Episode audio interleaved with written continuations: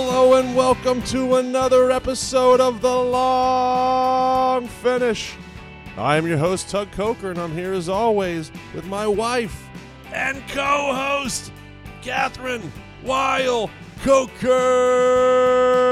How are you doing tonight, Kathryn? I'm so good. So happy to be here drinking wine with you. We are drinking wine here. 10 o'clock on a Tuesday night. All for the love of the pod. It really is. We we are entering a new frontier. It took us a while to get going tonight, but we're here. We're this is us. Folks, we have so much detail to talk to you about this as we try to venture into video. For those listening on the podcast, we are trying to dabble into more video to post stuff on YouTube, and we are not good at that stuff. It's like when you call, like you're making a reservation on an airline. They're like, "Hold on a minute, my my system is," and they describe what's going on with their system. You're like, "I'm really bored. I just I just get to the point. I want to make my reservation." That's what we're gonna do to you right now. Is Yeah. explain the technicalities. Yeah, we're, we're gonna we're gonna tell you how the sausage was made, and it's it's really not So delightful sausage, and it's a really boring mm-hmm. story. But But here's what's not boring what are we drinking tonight, Kathryn? champagne. This is not boring. Um, so we are, I'm so happy to open this. This is the Laherte Frères Rosé de Meunier Extra Brut Rosé Champagne, France, uh, non vintage. Show the label again. Delicious bottle of wine. Now, we talk about the labels all the time and the color of the wine on the podcast. Be sure to go to our YouTube page at The Long Finish. Subscribe to it so you can see the labels. You can see the color of the wine we're talking about. You can see our faces at 10 o'clock at night when we're taping. The This circles under our yeah, eyes. No makeup, peeps. For me either. You know, I don't, I don't go out in public without makeup very often, but uh, tonight I'm doing it. Thank you.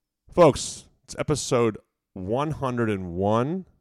We had uh, grand aspirations to open the bottle of champagne on air. We tried it, and I realized I wasn't taping the audio, so But now here we are recording, drinking wine. and we are going to enjoy. Yeah, every sip. So, the theme of tonight, for those of you who are, who are just joining us, maybe for the first time, the long finish. Kathryn and I are married. Kathryn, we we both own and operate Esters Wine Shop and Bar. Kathryn does it more now than I do, but we started eight years ago almost Wow, yeah. opening Esters, and a few years ago we decided to uh, start a podcast where we could talk about what it's like to be married and working together, but also we just want to like celebrate wines and hosting and hospitality and tell you some great things to go get for your parties. Summer's coming up, so hopefully we can introduce you to some new wines and And this is how things- we hang out. Yeah. We hang out over a bottle of wine chance for us to, to yeah exactly we have no time to do it otherwise. unwinding and I don't know. There's something about the conversations that you have over wine that are special. And it's also transporting us to a new place, a different time, different people.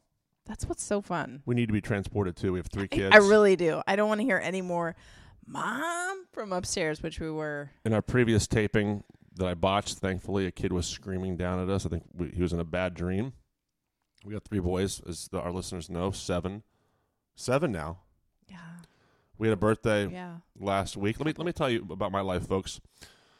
Tax season comes, April fifteenth. Got to pay the man. Then I have two birthdays. Catherine and our youngest son, who's now two, they share a birthday on April 29th. One week later, our oldest son, who's now seven, he has his birthday, and then it's Mother's Day. It's quite the run for me. I have to work all year basically for this two week run. But we it, there's a reason I'm bringing this up is because you know Mother's Day is a reason to celebrate the culmination of this two week run for us. And you can't let it drop. I You will not can't let it drop for you. So I'm I this this is a little taste. This is not our full Mother's Day, but we we're just dabbling tonight and telling telling you something great you can get for the moms in your family or the moms in that you live near or live with and people that love rosé champagne. This is the one. I picked this tonight because if I didn't know anything about wine and I wanted to pick a bottle, I would so choose this. It has a gorgeous label with flowers on it pink and purple and kind of white flowers and like the white writing over. And then it's a gorgeous, deep kind of magenta pink, so dark and pretty. I would just be like, I want to get that. And and traditionally, a lot or historically at Esters, we have sold a lot of rosé sparkling around Mother's Day and in the springtime in general. Moms like it. Everybody likes rosé sparkling wine, right? Rosé has had such a moment, obviously, for like the last 10 years or so. How has sparkling rosé piggybacked on that, or has, has it always been popular? Any thoughts on the sparkling rosé movement? I don't know. To be honest, I feel like rosé champagne wasn't really part of that movement in the same way. People don't ask for rosé champagne. They ask for rosé. Rosé champagne is in a different price point, you know? It's a lot more expensive to make. It's not a porch pounder at 4 p.m. when it's hot out. It's something this is a wine so enjoyable. It doesn't it's not doesn't take you know, a sommelier to enjoy it. It's just right out the gate, so fruity and fresh and pleasing. But, you know, it's not cheap. So you have to have the right occasion. And I feel like when people are splurging for champagne, rosé champagne is off, often an afterthought. A lot of things to celebrate during this time. There's Mother's Day, there's college graduations, there are w- Right. wedding season, Yes. maybe engagement season. So, yes, you know, ordinarily we'd kind of look towards more affordable rosés, but if you're in the the season of splurging or uh, you know special moments, this, This, is, the a time this is a time to treat people right. This is a time to treat mom right. to. Treating you right, mom, and we're also treating ourselves right on a Tuesday night at ten o'clock because we just put three kids down. Yay. Yeah, high five. High five to you. We'll get more into the wine and the wine makers of this wine in a moment, but Kathryn, can you bring us up to speed on what's going on in your world? Obviously, you just celebrated a birthday. Any thoughts on another year around the sun? Yeah, I had a birthday. It, it's a new experience to share the birthday with someone in your house. Do you want to get into this right now? no, I Should we- don't. I think we're going to get into this. Why? I'll let you. I'll let you go, and then we'll. Listen, I, my birthday has always been very important to me. And my brother, growing up, had a birthday the day before mine. So we would often have shared parties or, you know, sometime a family celebration together or separate parties. But I had my day, the 29th, and he has his day, the 28th. Well, now I share the same day with my son. And he's two, so he doesn't really know it yet. But it's going to be a bigger and bigger deal as birthdays become a bigger deal. And it's already a deal to me. I have to be like, wait, what part of the day is mine? It's kind of all him. So mm, basically, my treat for myself this birthday was that I had um, a nap. That was the extent of my celebration. And the next morning at 8:15, I said, "See ya. I'm going to the spa and I'll be back in 4 hours." And that was my birthday. for our listeners out there and viewers out there, we had a discussion about this because you know you don't, you've never experienced this. I've never experienced this. The idea of having to make two people feel special on the same day, and it's a challenge. And you and I had an op- open conversation about it. I mean, we may have talked about this on a previous podcast, but the April 29th, your birthday, was also the due date of our youngest son, and we kind, you kind of said, "Oh no, please, any any day by but that," and your doctor said, "Well, it's only a five percent hit rate to hit, you know, for the baby to I be." figured that would never happen. The other kids were a week early, almost 2 weeks early, and of course, then it happened. You know, the one thing that's different is that I have friends from over the years who text me, call me, send me cards. And that um there's nothing like that. You know, your your family and your friends that are far away sending you a kind message and I don't know. That that was like in addition to my nap and seeing our child so happy eating mouthfuls of cupcake, that was good. I will say it's a work in progress for all of us, especially for me. I'm I'm now going to give you both your own individual days. It's something I'm having to learn, but anyway, that's just a little window into what uh, what what is an amazing day in our in our family's life. but it's also sort of a thing that we're working on because Well, you want to make everyone feel special. Yes, and then the very next weekend, it's our oldest son's birthday. So really, we also have to work on the the middle son and you because the two of you kind of get nothing in this span of days. So I don't know. The four year old, I think, is just he's over it. Th- There's two types of people in this world. May- Maybe there's more, but uh, to make it absolute, like people who don't care about their birthday very much, which is me. and People who care about their birthday very much, which is you. Well, maybe this is a teaching moment for me to learn to get into your camp. and a teaching moment for me to to you know honor it more. So anyway, I should say Here we go. because we're on YouTube now on video, people can see your face and you look great. Even though you're a year older, Aw. you look awesome. Thank you. And that's really been, you know, I'm I'm very happy to drink this champagne because I'm out of three major events of the year. Mm-hmm. We've Still got still got succeeded. one more. One but- more coming up. It's Mother's Day. and that brings us to the wine.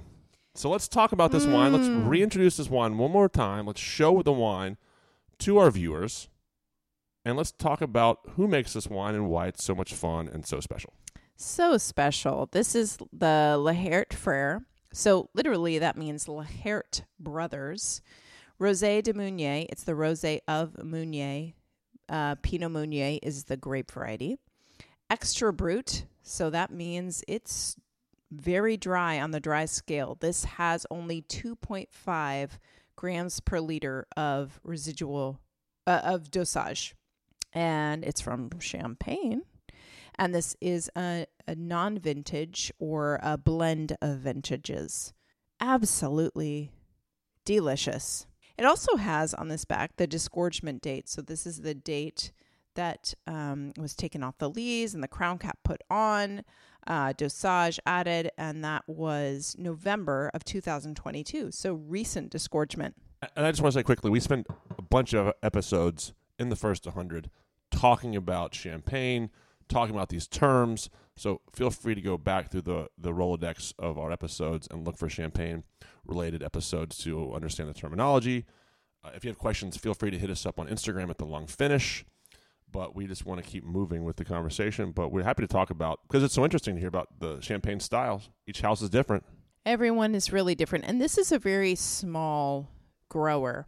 Now, I say grower, but I'm going to explain that in just a minute. But they have been making wine, the, the Laherte family, since like the late 1800s. I want to say uh, 1889. And Aurélien Laherte is now making the wine. He's a young guy. He's very active in Champagne and what's happening there these days. So he's the seventh generation. And I say grower, they started out selling their grapes, you know, in the late 1880s.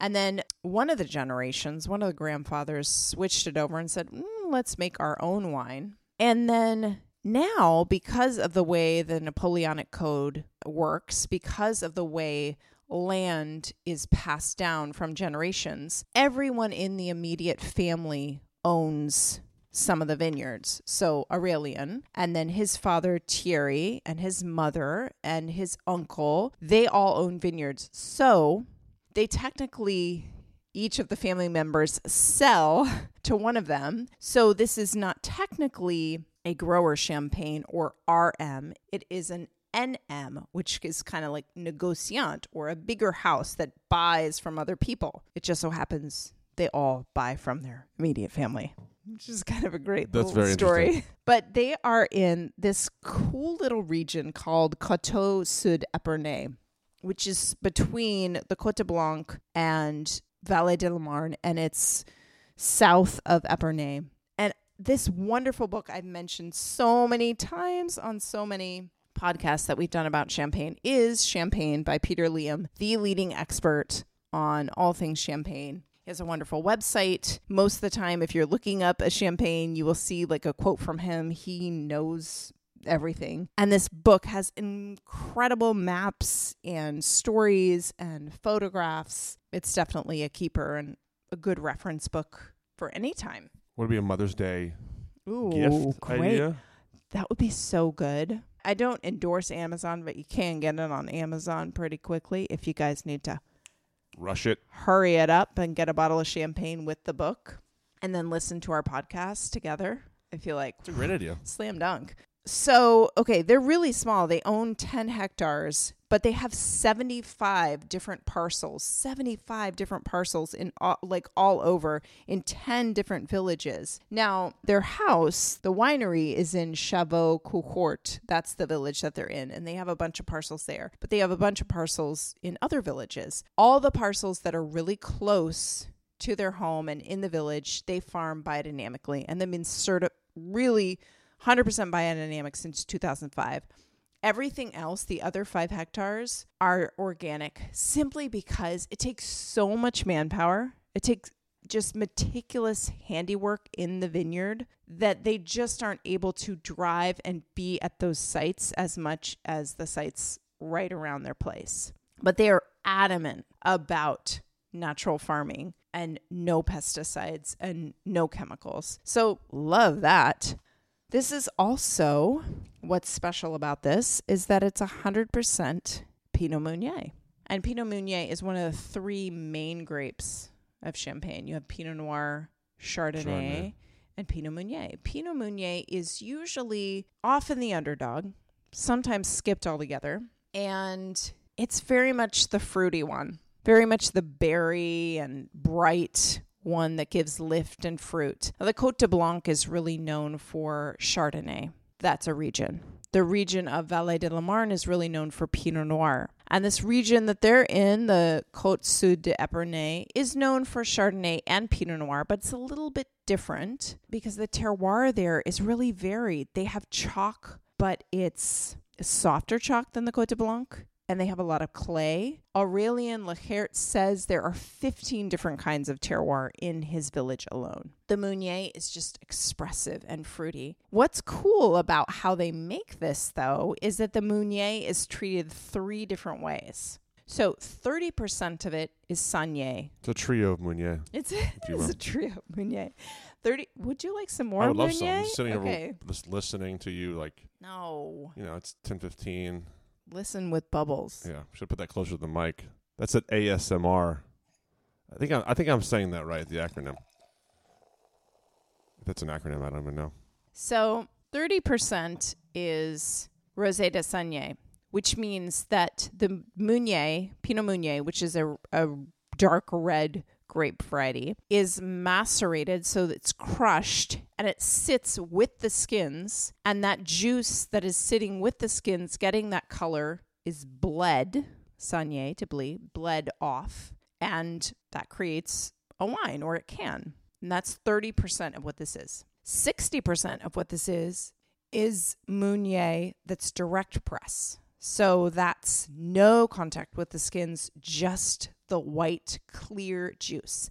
And that's more acid and it's racy and it gives vibrancy to this wine. And 10% of this is red wine. So it's fully the juice is fully macerating with the skins. It's spending a lot of time with them, getting all that juicy tannin and structure and color, which is why this is such a deep, beautiful, pinky color, is because that red. And this is true for so much of rose champagne. It really is some red wine blended with some white wine. That's just true for a lot of rose champagne. But I think that's neat the way the three different methods that makes this really special. That's really interesting. I think all 100 percent of that is um going to be drunk tonight. Without question. I thought for su- I thought for sure. This happens all the time. Does it happen at, at home to to the listeners? Like you just want to open up for a glass and then it's, it's all gone. The next thing you know, this wine's delicious. And, and one thing I want to say is, I bet you there's some misguided belief that this rosé champagne might be sweet, but this wine is not sweet. I think that is misguided. A lot of rosé champagne, to me, try tasting it with your eyes closed and tell me if it's rosé or not. And a lot of times you can't. So much of the time, the color is just more part of the style. And it's so light and delicate. And if you close your eyes, you can't tell that it's rosé. This is different. I feel like there's so much fruitiness and richness to it. I feel like if I closed my eyes, I would feel that like bright berry and orange peel and that little bit of biscuity character, that richness. I feel like I would know it's rosé champagne. We have done another rosé champagne, the Vincent Couche. I can't remember what episode that was, but another totally different rosé champagne that was as very very serious, more like wine than even champagne, but yeah, I'm You- you thinking and about you- food now you, too. you- well, you and I have dreams of going to bed early these days because, as you all know, our kids are just terrible sleepers right now. We're in some really bad sleep regression, regression from every kid. Last night, I saw all three kids in the night. Our two-year-old was in our bed. I slept with the four-year-old in his bed, and our seven-year-old had a bad dream and came to talk to us about that. So we our- have a permanent air mattress in our room that someone is sleeping on every night. It's like musical bed. Who will be sleeping there tonight? well, last night An did, adult or child? we did buy a, a full-size bed last night, a new a new one now for, we have another bed. two-year-old. Yep, We're just gonna keep getting more beds. it's really just gonna be trading us, it though. around. Yeah. Yeah. So it's a real treat for us to be up at, uh, late at night, but we're drinking something amazing. You talk about food pairings, two things that we always do on the show, as you all know. Ask two questions. The first one is food pairings for the wine. What do you think? Well, I don't know if this is right or wrong, but it's just what I'm thinking about right now. I am thinking Snickers, ice cream. No.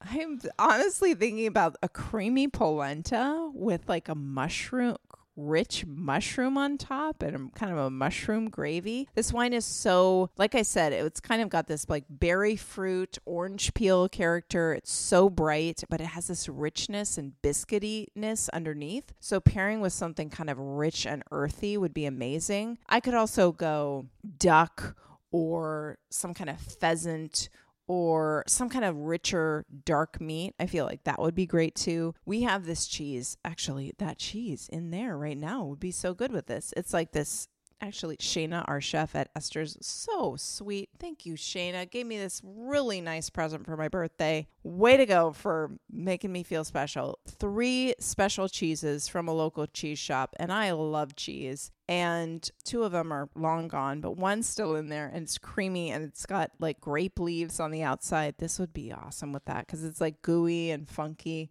Yeah. Well, I was just going to say, since, you know, maybe not everyone can access duck, polenta, we can do it some time, but don't get me wrong, I've never cooked duck.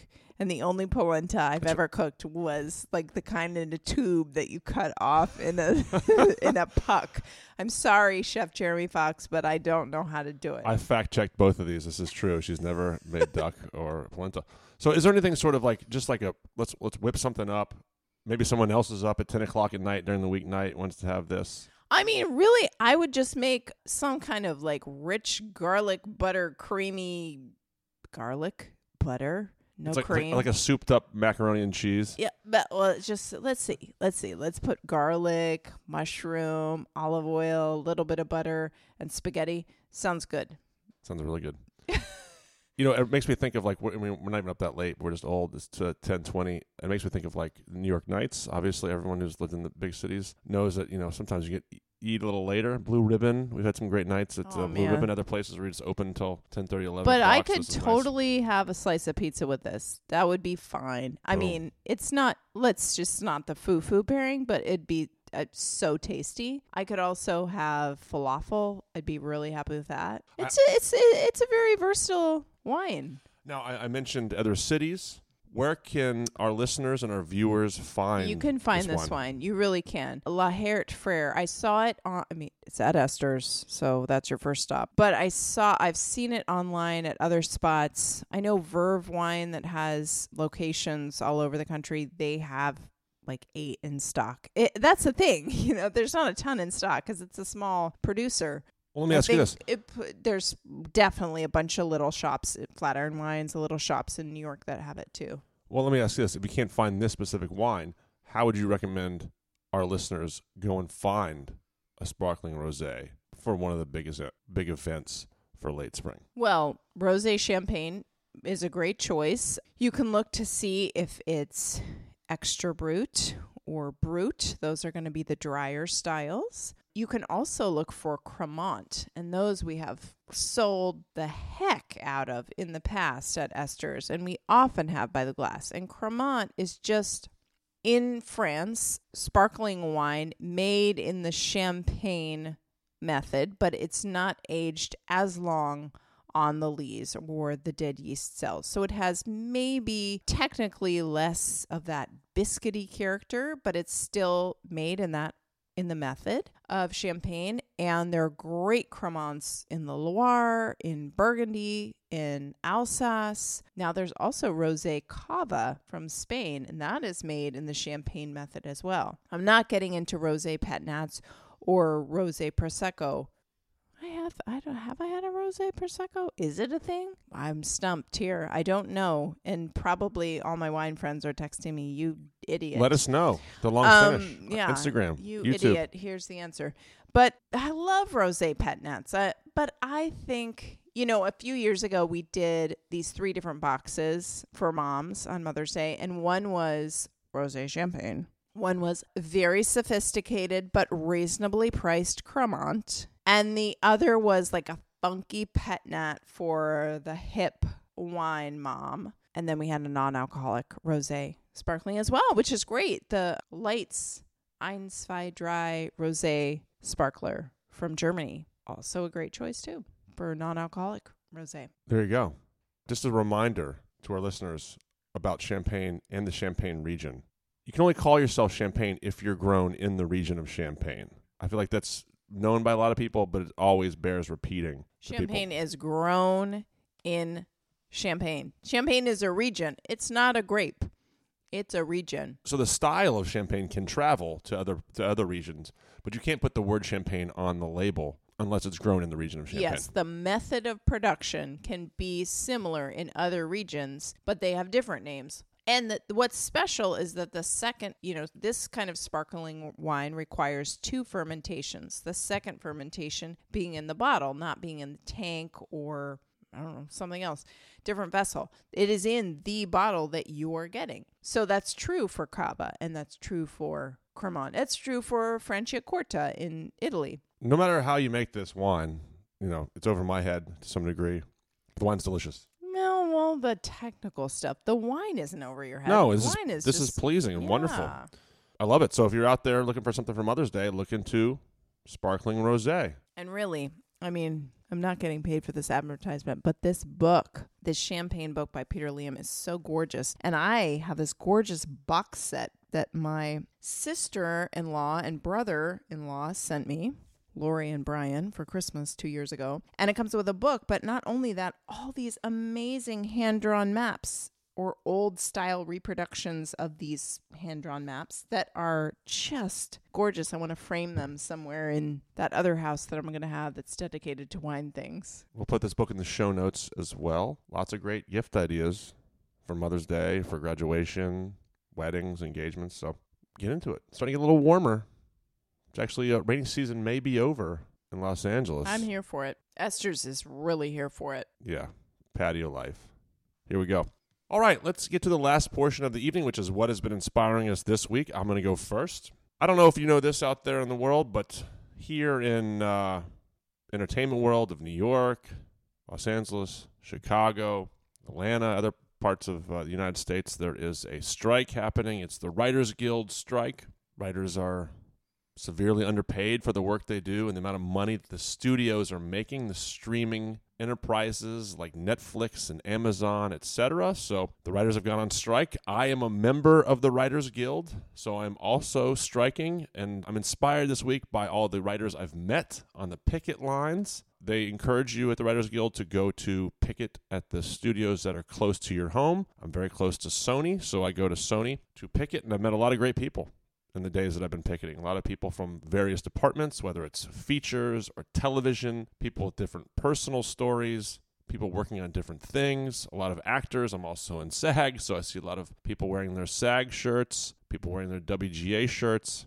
Uh, my, my thinking is that this probably will go on for some time, but it is um, full of good energy as we start inspired by the people that are making these frankly sacrifices every day. Everyone one, everyone wants to work. You know this isn't us picketing. We want to be compensated fairly for the things that we create but we surely don't want to be on the picket lines. We want to be working. So um, the silver lining is I'm meeting great people. Just wonderful to hear their stories, the things that they're working on, their families. So I'm inspired by all of you, all my writer friends in the Writers Guild, and all my SAG friends out there helping, supporting us. Thank you. Let's hopefully end this and get back to work soon. Yeah, I, I'm happy for your connections. I feel like that's that's got to give people good feelings, but hoping for a swift resolution. I will drink to that, Kathryn. Um, Kathryn, what are you inspired by this week? Okay, so I am inspired by this, but also it's a call to all of you that are with us about this book called Wine and War The French, the Nazis, and the Battle for France's Greatest Treasure by Don Kladstrup and Petie Kladstrup. We are doing this book for our book club at Esters. It's the second Saturday in June. I hope you'll join me in person. We're going to talk about this book. We're going to get into it. We're going to drink wines from the book. It's going to be so fun. I just started reading it and it is fantastic. I'm not a history buff. I have a lot of trouble remembering facts about things that didn't happen to me. I have no problem remembering facts about wine, but I'm not a big history buff. And so I thought, oh, I don't know about this book, but it's so highly rated. I am so into it. It's fantastic stories, uh, personal stories of people and what, where wine was in their life or how it was meaningful and just what role that played in their memories of these crazy, tragic, and heroic situations in life. So far, so good. Highly recommend, even though I'm only partway into it and I really wasn't sure if I would love this, but I do. And I can't wait for everyone to come hang out and talk about the book I mean, you in talked June. on you talked on previous episodes about how much fun the first edition of the book club was. Yeah. Every book club out there, uh, most of them, right in the world, have some kind of wine. So ours is just no going to be a partially about wine, and then have some wine. And we're trying to pick books that have that aren't scholarly. You know, I'm not going to pick this champagne book, even though I want to. I'm not going to pick books that require you to take notes. They should be books that are fun to read, but have wine as part of it. I think what's been interesting both this book and the last book we read, which was Adventures on the Wine Route by Kermit Lynch, talk about French culture and how wine is so much an identity part of who they are. Just woven into the fabric. It the country. and and that's part of living in a history of aristocracy. Like we don't have that here. We it's very hard for us to understand, but seeing that it's fascinating. So please read with me. Yeah, come join Kathryn's book club at Esters. We'll put that book in the show notes as well, so stay tuned for that. And um, yeah, that's it. That's it for episode 101. Episode 101 of The Long Finish is in the books. Thank you to everyone for continuing to listen to the show. I, I just want to take one second and say thank you to Catherine for her patience. I was trying to set this up as an audio and visual a podcast tonight. We had t- we started taping it the first time, and I realized about seven minutes in I hadn't taped anything at all. We're taping in our living room. We're trying to make it feel, uh, you know, somewhat professional. So check out the YouTube page and see what we're working with, and probably change next time too. So, but thank you to everyone for continuing to listen to the show. If you have a chance to rate, review, and subscribe to the show wherever you get your podcasts, or join us and subscribe on YouTube. Hopefully, that'll be a thing that we're growing in the future as well. Kathryn, where can they find you and the long finish on social media? Find us on Instagram. I'm at Kathryn Weil Coker, and the long finish is at the long finish, and the YouTube is the long finish. You can find me on Twitter and Instagram at Tug Coker. Want to quickly mention our archives. We have some great interviews from this year. We had Bobby Stuckey for episode 100. That was an amazing interview. Catherine, do you agree? Oh, I'm like been in awe of him for a long time, so it was a really special moment. We have Matthew Kaner. We have Tron Carter from No Laying Up. One of our kids is getting up right now. Oh, So we're going to get out of here. Thank you to everyone to listen for listening to the show. Until then, be happy, be healthy, and happy drinking. Ciao.